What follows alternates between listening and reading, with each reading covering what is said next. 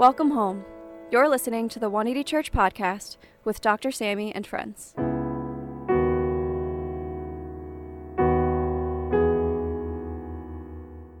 Dr. Sammy D. Kim is a Harvard trained ethicist and co founder of 180 Church NYC. He is a Yale Hastings Scholar at the Yale Interdisciplinary Center for Bioethics and the Hastings Center, where he explores the inequities surrounding health, immigration, and social policies, along with professional burnout. He is also a regular contributor to Christianity Today. For more information, please visit his website at samdkim.com. Thanks for all joining us online and in person. I want to give you just a moment as we practice the rule life to spend a moment of pause and silence to center ourselves so that we can really hear from the Lord through uh, our lay leader, Paul, who has a confluence of great rationality and logic, but might be the softest man in the world, who makes us stretch our, stretches our minds usually, but also makes us cry you might feel the power of God today. So uh, bow with me. Just pause. Let's just empty by exhaling. Let's exhale all the automatic, ruminating, harassing thoughts that's weighing on you today this week, this season. Bring it to the feet of the Lord. And inhale the presence of God, His promise that when we cast our cares upon Him, He will give us a transcending peace.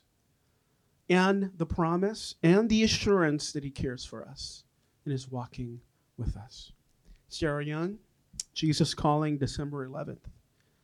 I am working on your behalf. Bring me all your concerns, including your dreams. Talk with me about everything. Let the light of my presence shine on your hopes and plans. Spend time allowing my light to infuse your dreams with life, gradually transforming them into reality. This is a very practical way of working with me. I, the creator of the universe, have designed to co create with you.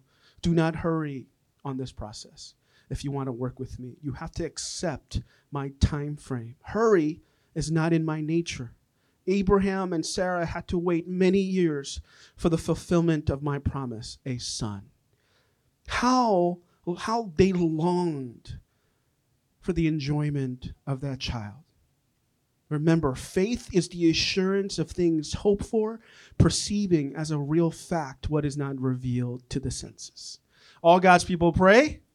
Amen. Let's give a warm welcome to our brother.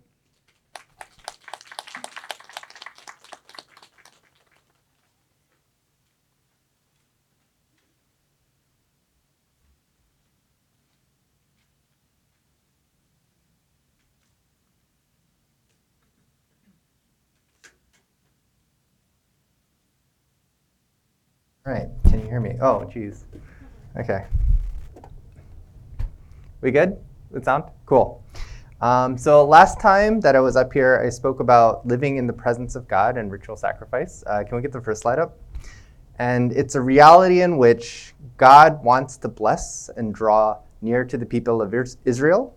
Um, so God, what does God do? God shows up in the middle of Israel's camp and dwells with his people. But God also wants to invite the people into his presence. So God lands inside that tent, and uh, God wants to invite people into his presence. So God gives the Israelites a means through ritual sacrifice to enter into his holy presence. And it's through the institution of purification and atonement rituals that God teaches us something about God's self, how God is enacting and will enact his justice, his mercy, his holiness, and his love. So today we arrive at the question what do the ritual sacrifices, the biblical family's interactions with God, the foreshadowing of Jesus by Isaiah, so everything in the last sermon, um, what do these things reveal about the person and the character of God? Um, and the main point of today's sermon. They reveal the Hesed of God. So say it with me. Uh, it's KH for so you got to make the um, but it's Chesed of God. All right. Okay, cool. we'll say it a lot. Um, all right. but um, so we're going to take a slight detour uh, before we talk about the Hesed of God. Uh, we're going to talk about theology.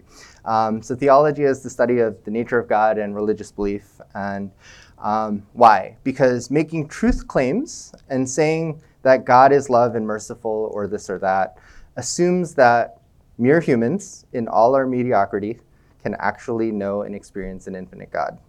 Um, but how can this be? When in Leviticus, the holiness of God prevents entry into God's presence. Um, when there's utter separation between the holiness or set apartness of God and the world. And the two are totally unlike and exclusive. Next slide. So, uh, theologian Karl Barth um, describes God as wholly other, um, above us, above space and time, above all concepts and opinions, and all potentialities. God's otherness ex- implies exclusive separation. So I'm going to read uh, that quote on the screen. God, the pure limit and pure beginning of all that we are, have, and do, standing over in infinite qualitative difference to man and all that is human, nowhere and never identical with that which we call God, experience, surmise, and pray to as God. The unconditional halt, as opposed to all human rest, the yes in our no and the no in our yes, the first and the last, and as such unknown, but nowhere and never a magnitude amongst others in the medium known to us. God the Lord, the Creator and Redeemer, that is the living God. So Barth speaks about God as a God beyond, beyond human comprehension. Um, and so, humanity, by our own intellect, our own effort, or our own discipline, we can't hope to approach God. Um, we are complete aliens until God wills to give himself to us. For God so loved the world that he gave. So, God must show up in the tabernacle God must invite us into his presence, and God must save. Uh, this is the self electing God. That is to say, that it's God who chooses to reveal himself to us in time, in his time, on his terms, and by his means. The choice of God demonstrates his initiative in creation and in salvation. And so God chooses to be the God of humanity, and that humanity will be God's people. God chooses these things. We belong to Him because God has first chosen to belong to us.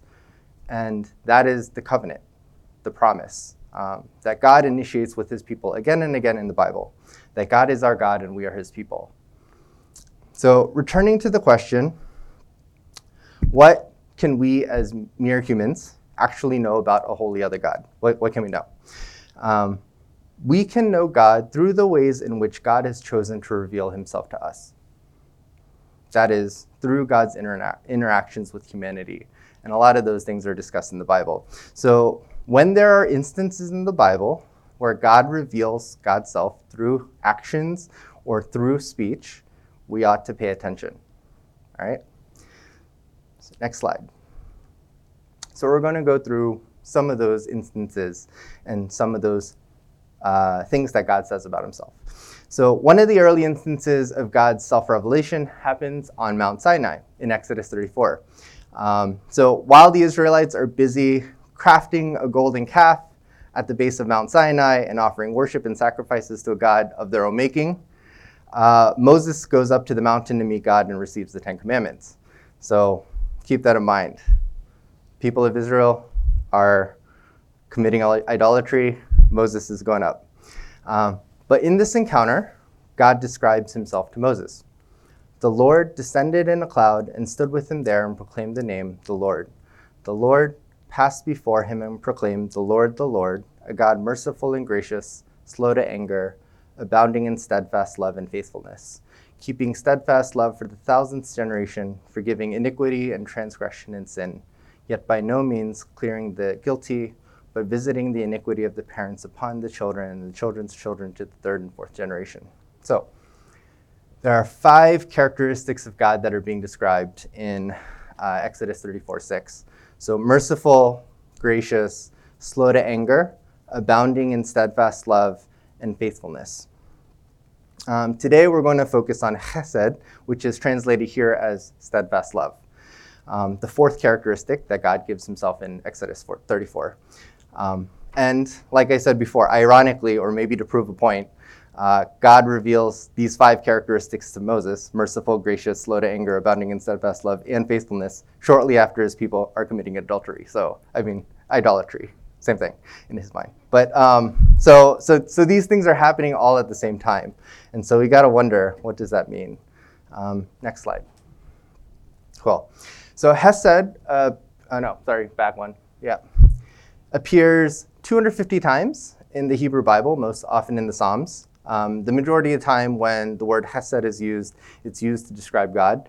Uh, roughly 25% of the time, it's used to describe people, um, notable people like Ruth and Hosea. And although Hesed has been translated in Exodus 34 as steadfast love, there is no actual literal translation. Um, there's no English equivalent to the word Hesed. So various English translations have attempted to translate it as mercy, being generous, covenant faithfulness, showing deep affection, love, loving kindness, steadfast love. Um, but it's not an emotion or a feeling. Uh, it involves action on behalf of someone who's in need. It describes a sense of love and loyalty that inspires merciful and compassionate behavior towards another person. Um, and if you were to bunch up all of the definitions uh, together, it sounds something like Hesed is an outflowing of generosity through concrete acts of kindness from a covenant partner motivated by love, and by doing so fulfills a promise. So if you put all the definitions together, that's kind of what it sounds like in a sentence. But even this definition falls short um, because in our attempt to use words from another language, so in English, um, we lose the history and the context of Hesed. So we don't know where it comes from if we just translate in English, right? Um, we lose the mental hyperlinks uh, to the stories and the encounters that should come to mind when we think of God's Hesed. So rather than trying to define Hesed through vocabulary, um, it's a lot more useful to illustrate it through uh, narrative examples. So today we're going to cover three um, examples demonstrating God's Hesed. Um, and again, that's God's abundant generosity revealed to us through acts of kindness motivated by love that fulfills a promise. Um, so, to reclaim some of those mental hyperlinks, we're going to talk about unilateral covenants, Hosea, and Jesus as the wounded healer. Um, these are expressions of God's Hesed for his people. So, first off, unilateral covenants. Next, next slide. Cool. Uh, I'm going to be reading um, Genesis 15, so bear with me. After these things, the word of the Lord came to Abram in a vision Do not be afraid, Abram. I am your shield. Your reward shall be very great. But Abraham, Abram said, O Lord God, what will you give me, for I continue childless, and the heir of my house is Eliezer of Damascus? And Abram said, You have given me no offspring, so a slave born in my house is to be my heir. But the word of the Lord came to him This man shall not be your heir. No one but your very own issue shall be your heir. He brought him outside and said, Look toward heaven and count the stars, if you are able to count them. Then he said to him, So shall your descendants be. And he believed the Lord, and the Lord reckoned to him as righteousness. Next slide. Then he said to him, O Lord, uh, said to him, I'm the Lord who brought you from Ur of the Chaldeans to give you this land to possess. But he said, O Lord God, how am I to know that I shall possess it? He said to him, Bring me a heifer three years old a female goat three years old, a ram three years old, a turtle dove, and a young pigeon. He brought him all these things and cut them in two, laying each half over the over against the other, but he did not cut the birds in two. And when the birds of prey came down on the carcasses, Abram drove them away. As the sun was going down, a deep sleep fell upon Abram, and a deep and terrifying darkness uh, descended upon him. And next verse. Okay. When the sun had gone down and it was dark, a smoking pot, fire pot and a flaming torch passed between these pieces. On that day, the Lord made a covenant with Abram, saying, To your descendants I give this land. Next slide. All right. So, what is happening? Uh, God reveals himself to Abram in a vision, makes a covenant, right? Um, but unlike other covenants in the ancient Near East, this covenant that God makes to Abram was quite unique. Uh, don't mind the floating fire pots and torches and all that stuff, but it's still unique even amongst those things. Um, it's a unilateral covenant, or it's a covenant that's kept in force by only one of the parties, and I'll explain what that means. Um, this covenant is a central pillar, it's a foundation of Jewish and Christian theology of how we understand God. So, Christine Hayes, uh, quote up there, uh, religious studies professor at Yale, writes Ancient Near East parallels to the biblical covenant have been pointed out by historians. In suzerainty covenants, or covenants made with a feudal lord, a superior party dictates the terms of a political treaty, and an inferior party obeys them. The arrangement serves primarily the interest of a suzerain or a suzerain or a superior party. In parity covenants, so suzerainty is one type of uh, covenant. So that's a covenant that you make with the feudal lord to get land. One. Okay. Parity covenant is a covenant that's made between two equal parties agreeing to observe the provisions of a treaty. And there are four covenants in the Hebrew Bible. Uh, uh, initiated by Yahweh as expressions of divine favor and graciousness. So, two of them appear in Genesis, and we're going to uh, briefly talk about the second one. But the Noahide covenant, the first covenant, and the Abrahamic covenant. The Noahide covenant in Genesis 9, made after the flood, is universal in scope, encompassing all life on earth, and this covenant pretty much says uh, God will never destroy all life again. Um, by contrast, the Abrahamic covenant, which is the one that we just read about, is a covenant with a single individual um, and it resembles an ancient Near East suzerainty covenant, a land grant covenant. Um, Yahweh appears as the suzerain, or the feudal lord, making a land grant to a favored subject. An ancient ritual validates the oath, and the parties of the oath pass through the split carcasses of sacrificial animals, symbolically signaling their agreement to suffer the fate should they violate the covenant. So basically, the covenant says, this will happen to me if I violate the covenant. Um, but in Genesis 15, Abraham cuts several sacrificial animals in two, but Yahweh and only Yahweh passes between the two halves. Thus, strike, thus the striking thing about the Abrahamic covenant is its unilateral character. Only Yahweh is obligated by the covenant, obligated to fulfill the promise that he's made. So Abraham does not have any obligations in this covenant. Um, thus, the lesser party, Abraham, and not the superior party, Yahweh, is benefiting from this covenant. It's a reversal of the reader's expectations. So, the self electing God, just stepping back, who chooses to reveal himself to us in his time, on his terms, by his means, God chooses to solely initiate maintain, and fulfill a covenant with Abram. It's God that does it. God chooses to be the God of Abraham and his offspring and declares Abraham and his offspring to be his people.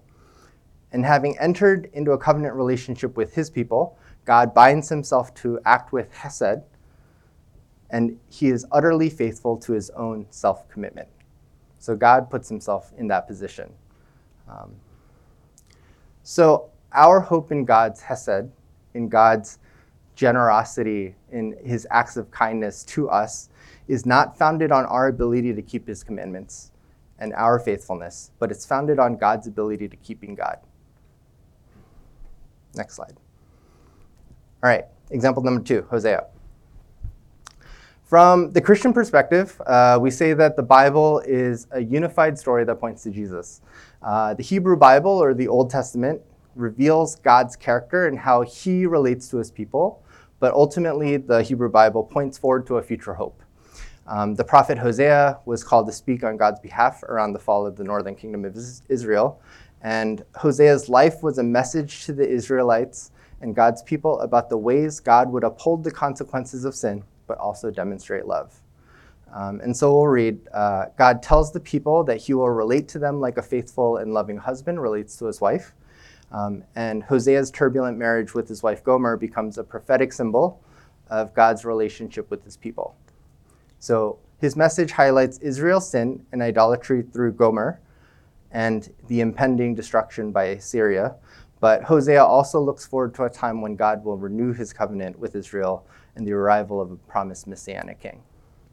So I'm going to read Hosea. Hosea 1. When the Lord first spoke through Hosea, the Lord said to Hosea, Go take for yourself a wife of prostitution and have children of prostitution, for the land commits great prostitution by forsaking the Lord.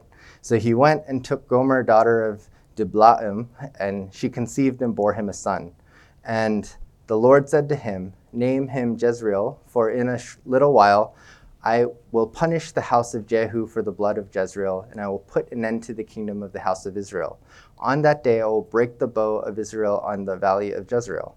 She conceived again and bore a daughter. The Lord said to him, Name her Lo Ruhamah, for I will no longer have pity on the house of Israel or forgive them, but I will have pity on the house of Judah, and I will save them by the Lord their God. I will not save them by bow or by sword or by war or by horses or by horsemen. When she had weaned Lo Ruhamah, she, convinced, uh, she conceived and bore a son. Then the Lord said, Name him Lo Ami, for you are not my people and I am not your God. Yet the Israelites will be like the sand on the seashore, which cannot be measured or counted, in the place where it was said to them, You are not my people, and they will be called children of the living God. The people of Judah and the people of Israel will come together, and they will appoint a leader, and will come up out of the land, for great will be the day of Jezreel. Okay, next slide. Hosea 2. On that day, says the Lord, you will call me my husband, and no longer will you be called my Baal. For I will remove the names of the Baals from her mouth, and they shall be mentioned by name no more. I will make for you a covenant on that day with the wild animals, the birds of the air, the creeping things on the ground, and I will abolish the bow, the sword, the war from the land, and I will make you lie down in safety. And I will take you for my wife forever, and I will take you for my wife in righteousness and in justice, in steadfast love and in mercy. I will take you for my wife in faithfulness, and you shall know the Lord. And Hebrew, uh, Hosea 3. The Lord said to me again, Go love a woman who has a lover and an, is an adulteress, just as the Lord loves the people of Israel, though they turn to others' uh, gods and love raisin cakes. So I brought her for 15 shekels of silver and homer of barley and a measure of wine. And I said to her, You must remain as mine for many days. You shall not prostitute yourself. You shall not have intercourse with a man, nor I with you. For the Israelites shall remain many days without king or prince, without sacrifice or pillar, without ephod or teraphim. Um, afterward, the Israelites shall return to seek the Lord their God, and David their king. They shall come in awe to the Lord and to his goodness in the later days. Okay, next slide. All right, so what's happening? Sorry, I just read a lot, but uh, what's happening? Uh, God is acting as a faithful husband to Israel, and he's kind of recapping the story of Israel up to that point. So he rescued them out of slavery, he brought them to Mount Sinai and entered into a covenant with them. We just read that in Exodus 34. He declares himself their God and asks them to be faithful to him alone. And eventually, God brought Israel into the promised land um, but instead of worshiping their God, the Israelites took the abundance of the land and gave them and dedicated it for the worship of the Canaanite god Baal. So, I mean, it's a total face slap. Um, at this point, um, if, I, if, it were any other married couple, uh, we'd probably say there's a legitimate reason to end the marriage. Um, this spouse is taking your resources and offering them at the feet of her other suitors. So, yeah. So of course God is angry, right? Um, and Israel will fall to the Assyrians as a consequence of their sin. Um, but despite his anger, God says he will pursue Israel and renew his covenant with them. Why? Because of his own commitment to Hesed. Um, God will show Hesed to his people even though they have become like a wife who strays in her heart and in her actions. So, verse 19 I will betroth you to me forever. I will betroth you in righteousness and justice in love and compassion. I will betroth you in faithfulness, and you will acknowledge the Lord. Um, God's Hesed is undeserved, it's extravagant. Um, and it's beyond our understanding and our enduring. And it speaks to both the reality of God's character and the ideal that we should strive towards. So God instructs Hosea in chapter 3. Despite Gomer's unfaithfulness, God tells Hosea to go and find Gomer, pay off her debts to her lovers, and commit his love and faithfulness to her once again as a prophetic symbol of God's relationship with Israel. So we learn that Israel has rebelled and God will bring severe consequences.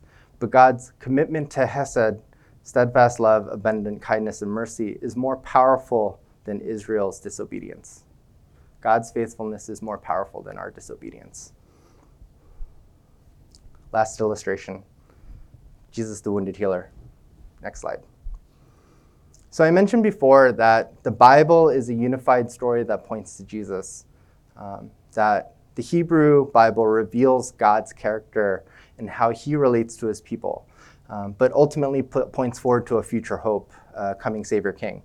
And likewise, the full expression of God's Hesed is revealed, is embodied in a Savior King, the person of Jesus of Nazareth. Um, and why is that? Why Jesus? Returning to the idea that God is wholly other, um, inaccessible to us by God's own choice, uh, by God's own choice, except to us, sorry, inaccessible to us except by God's own choice. The Hebrew Bible tells us that God chooses to be the God of humanity and that humanity will be God's people. The New Testament tells us that the Father chooses his Son, Jesus of Nazareth, and he chooses to create humanity in his Son so that he may be with us and that we may be with him. And God reveals himself to us and to the world as he really is in as the God in Jesus. So when we look at Jesus, we see the true and living God choosing to be the God of humanity, and he has chosen um, humanity to belong to him. That's God's grace in simple terms, right? We belong to him because God first chose to belong to us. The grace of God is an expression, is expressed in a relationship of belonging. And that's, be, and that's been the point of every covenant. Every covenant has been about belonging to God. Um, grace is the word of God, which says, I will be your God, and you will be my people. In other words, grace is Emmanuel, God with us. Uh, G- and it's in Jesus Christ, the Word of God made flesh.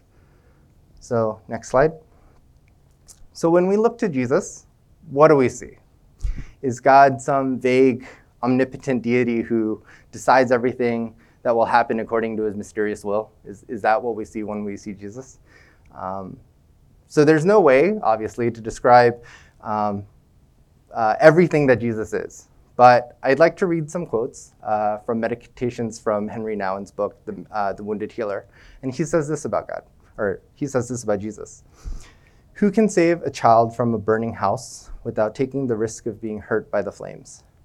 Who can listen to the story of loneliness and despair without taking the risk of experiencing similar pains in his own heart and even losing his precious peace of mind. In short, who can take away suffering without entering into it? Nobody escapes being wounded. We are wounded people, whether physically, emotionally, mentally, or spiritually.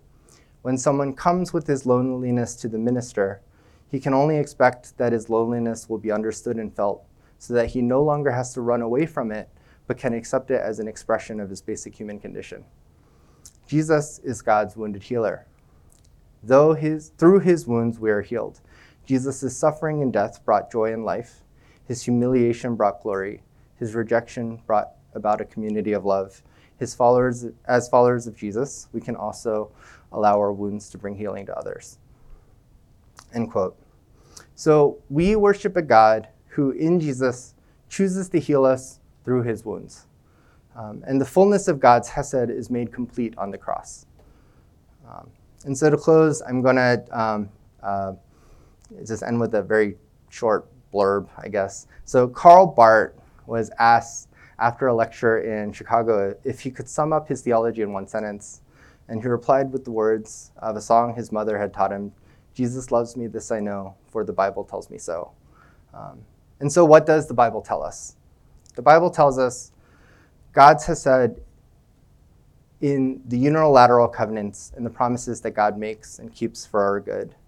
The Bible tell us, tells us of God's hesed in an unrelenting husband's love.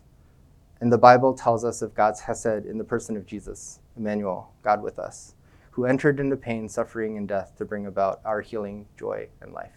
Amen.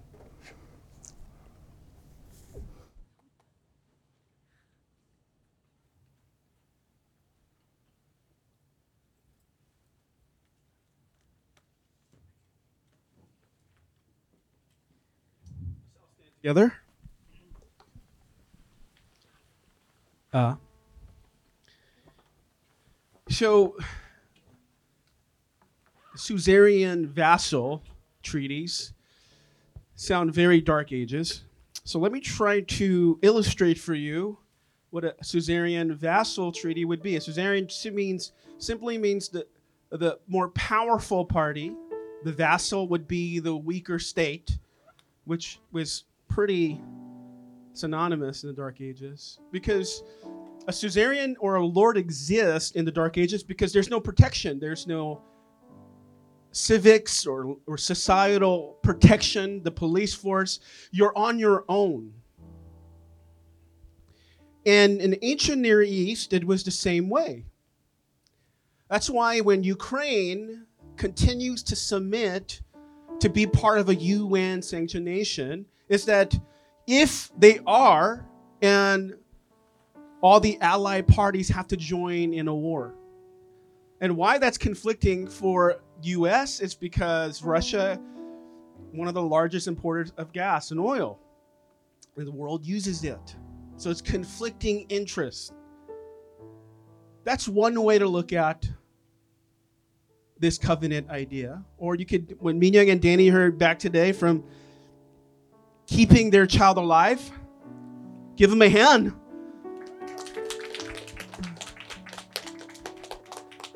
His middle name Samuel, af- after me and the Bible character. When he was born, they're the suzerain, he's the vassal. They have to keep him alive. There's nothing he does to cooperate to live. He literally tries every second of his life to kill himself. Really, the only thing he can do is cry. And, it, and I remember a doctor in our church who just is having her second baby next week, Janice, told another soon to be mom, if they stay alive, you did your job. It's like, oh, that's profound. Folks, the whole point of the gospel message is that the promise rests on God. And my question to you as we reflect on the Advent season, the Adventus, the arrival of Jesus, and why that is so paramount in history is this question Why is so God so confident? Why is God so secure in who He is that no matter what you do, tell someone, no matter what you do, how much you fail, how much you doubt, he still will have everybody say with me Hesed. Hesed. It sounds more like Klingon in Star Trek, but it's a nerdy little reference. But yes, I'm a Trekkie. But the Hesed of God is firmly rooted not in the performance of the vassal.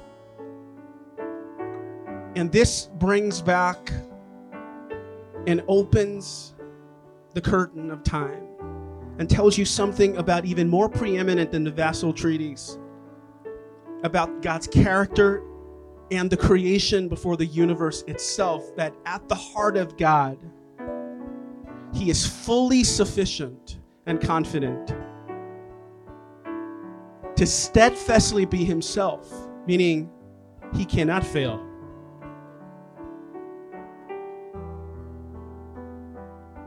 And no matter what you do, this is the power of the good news of the gospel. Bring your brokenness, Jesus says. Bring your weakness, Jesus says. Bring your thirst, Jesus says. And I'll satisfy it. I'll give you living water. So, as we close today, let me try to frame this for religious believers that might have lost their faith or struggling in their faith. If you come from a moral framework, well, I'm not good enough for God to use me, save me. I'm just inherently flawed in some ways, then you're making yourself more powerful than God. And that's why your Christianity or your faith doesn't work, because the covenant doesn't work that way. It's about His power being made perfect in your weakness. And if you're a seeker, all you need to do today is say, God, I'm here in New York, feeling lost, feeling the pressure, feeling broken, feeling lonely, feeling frustrated. You be my refuge. And that's the covenant right there. He's just a prayer away.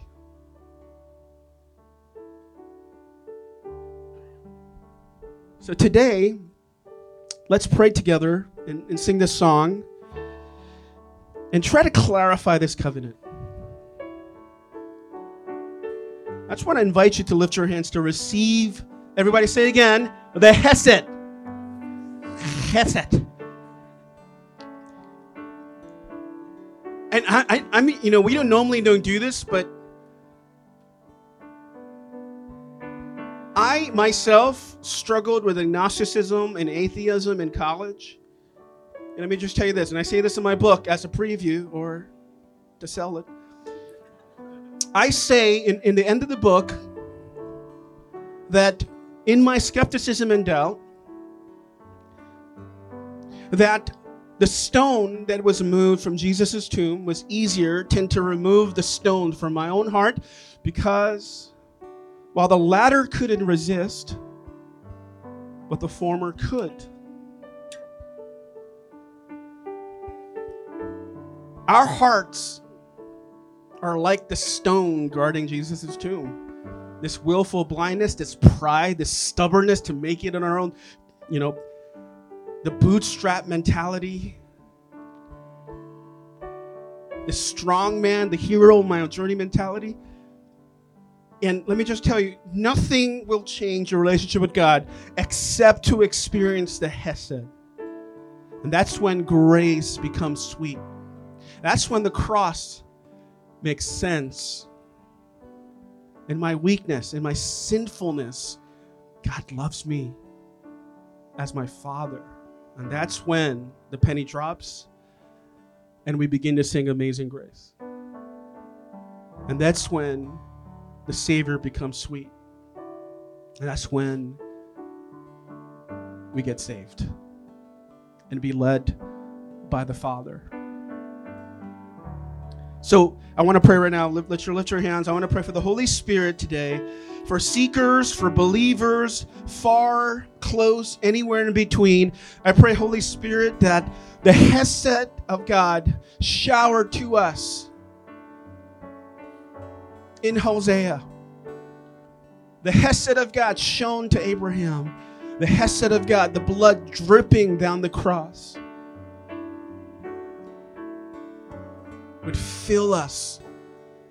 And that revelation, that radical revelation, alien love of God, would transform not only our thinking, but our hearts to how we see you.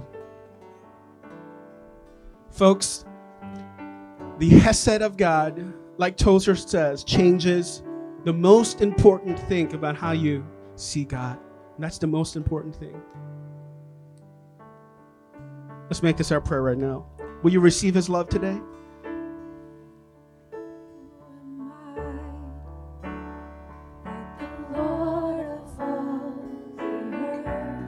Would care to know, would care to know together. Would care, would care to feel my hurt. Who am I? Who am I? That the bright and morning star, that the bright and morning star would choose to light the way, would choose to light the way for my ever wandering heart. For my ever wandering heart.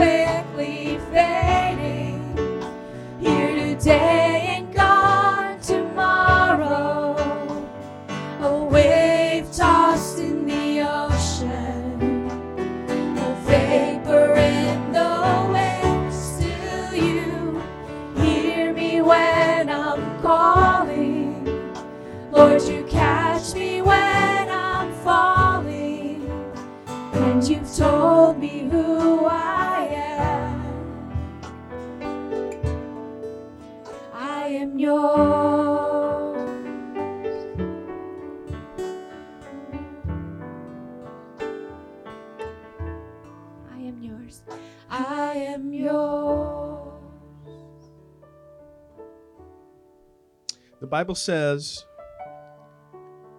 one sentence about who God is God is love.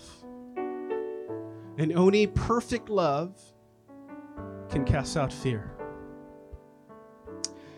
Now, sometimes churches focus on power, and power is great, but power itself cannot produce love. In the Gospels, Thomas says, Lord, until you show me your hands and feet, I will not believe. Now, Thomas already seen a miracle in Jesus' resurrection, journeyed with Jesus for three and a half years. And a lot of people think that Thomas believed and worshiped Jesus and said, Oh, after he touched him, Oh my God and my Lord. And the Bible says that he worshiped Jesus. And so a lot of people take this text and say, well, power, miracles, is the way to win the heart of humanity. Is not. Jesus didn't comply to the request of Thomas, and it wasn't a miracle. Instead, I say this, right? It's an act of love. And I want to say this to all of you far, close, in between, because this gospel is good news. Anybody who reaches out to Jesus and say, God, show me in my doubt, in my fear, in my weakness, in my trouble, God will lovingly do it because it's love that melts that stone. It's not power, it's not miracles. So as we close today, will you pray with me? As we close in the benediction. Father, I pray today a blessing. Wherever we might be in our faith. Far, close, or somewhere in between. I pray somehow, some way, your Hesed,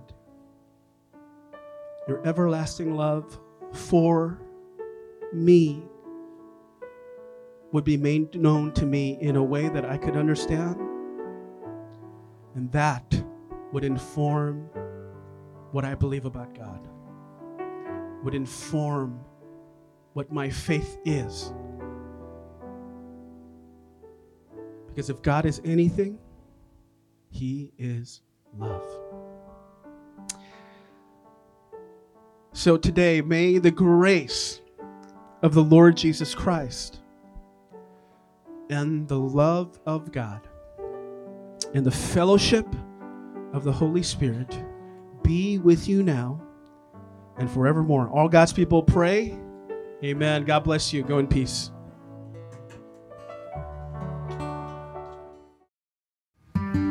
Hello, everyone. Happy Sunday and happy Advent season.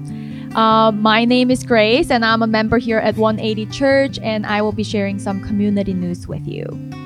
So, first off, uh, we'll talk about tithes and offering. Uh, if you are a member here at 180 Church, we ask that you continue to keep God at the center of your finances and to tithe faithfully. Um, you can send your offerings via Venmo, Zelle, Chase QuickPay, or PayPal. If you're a visitor here with us today, we are so happy that you're here, and um, there's no financial obligation to give. But if you'd like to make a donation, you can do so with the methods just mentioned.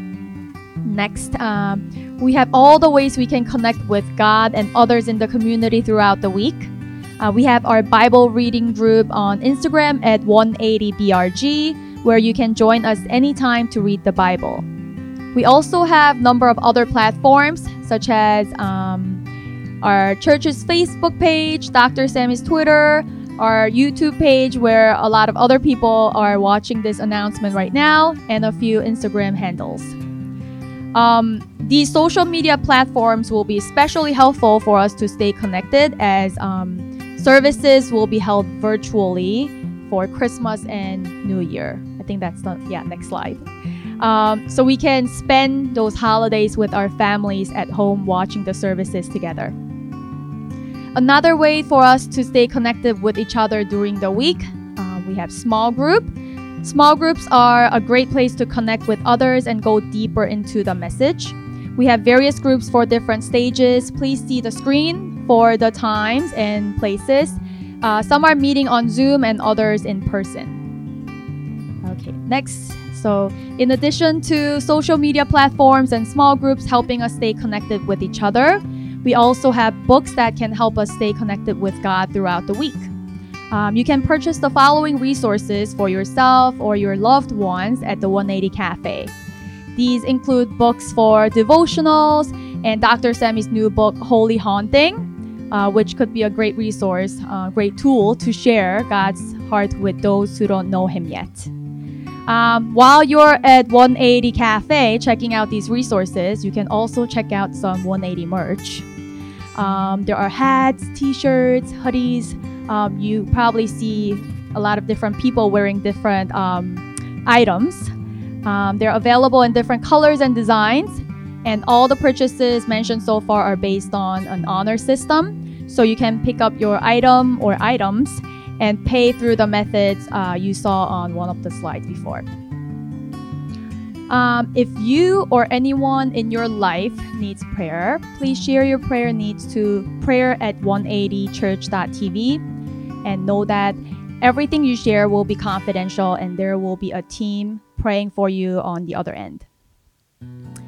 Okay, next, for those of you who have the heart to serve, here are a few options for you. We have 180 Church slash now bookstore. Um, help us wake each other up with a cup of coffee or tea in the morning.